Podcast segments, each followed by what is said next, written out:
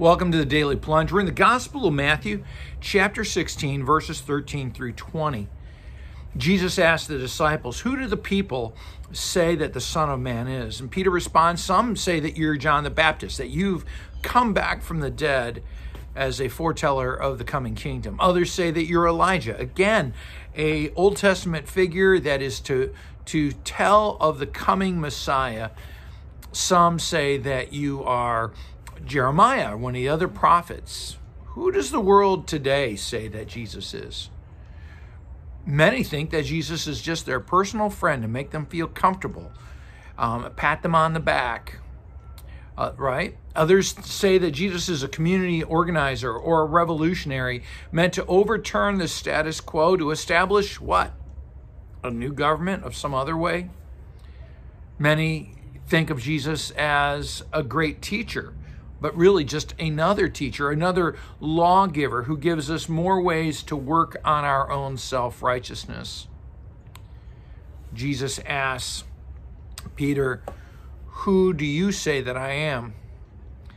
And that question is something that Jesus asks each and every one of us. And it's a question you have to settle. Who is Jesus to you? Is he just an add on? Is he just another teacher? Um, is he just a, an inspirational character for you to follow? Does he help bring political foment?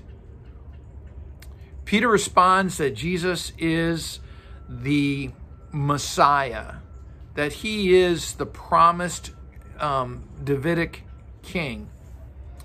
But then he goes a next step because the Messiah is one step, but the next step is to say that he is the Son of God, that he is God incarnate, that he is God come in the flesh.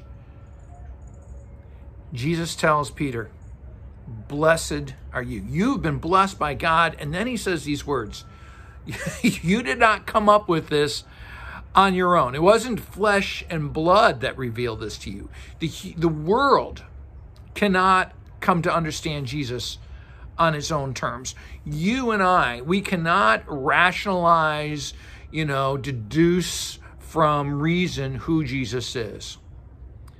It is a gift. And that's exactly what Jesus says here to Peter. He says, it, it, you are blessed. You've been gifted because my Father in heaven has revealed this to you.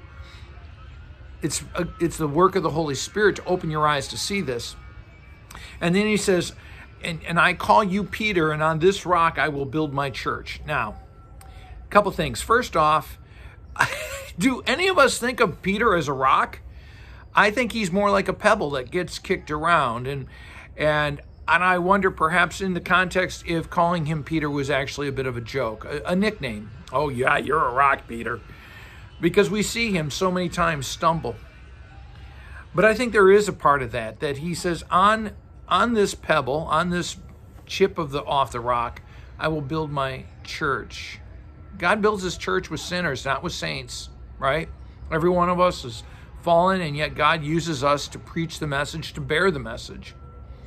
But the other thing is that Jesus says, I will build my church, not you and I. We don't build the church, God does it in us, through us. We are vessels of it, but it's God who does the work. Finally, he says, I will give you you know, the, the, the keys of the kingdom to bind and loose. And that is the power of the church above everything, is to proclaim, to preach, to announce the absolution that people are forgiven of their sins.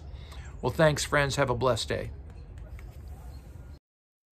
Thanks for joining us today for the Daily Plunge. We hope you hear the Lord speaking into your life. We invite you to subscribe so you can receive this plunge into the Word daily.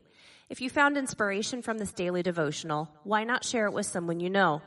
It is available in video on Facebook and YouTube and in audio format on Apple iTunes, Spotify, and everywhere your favorite podcasts are found.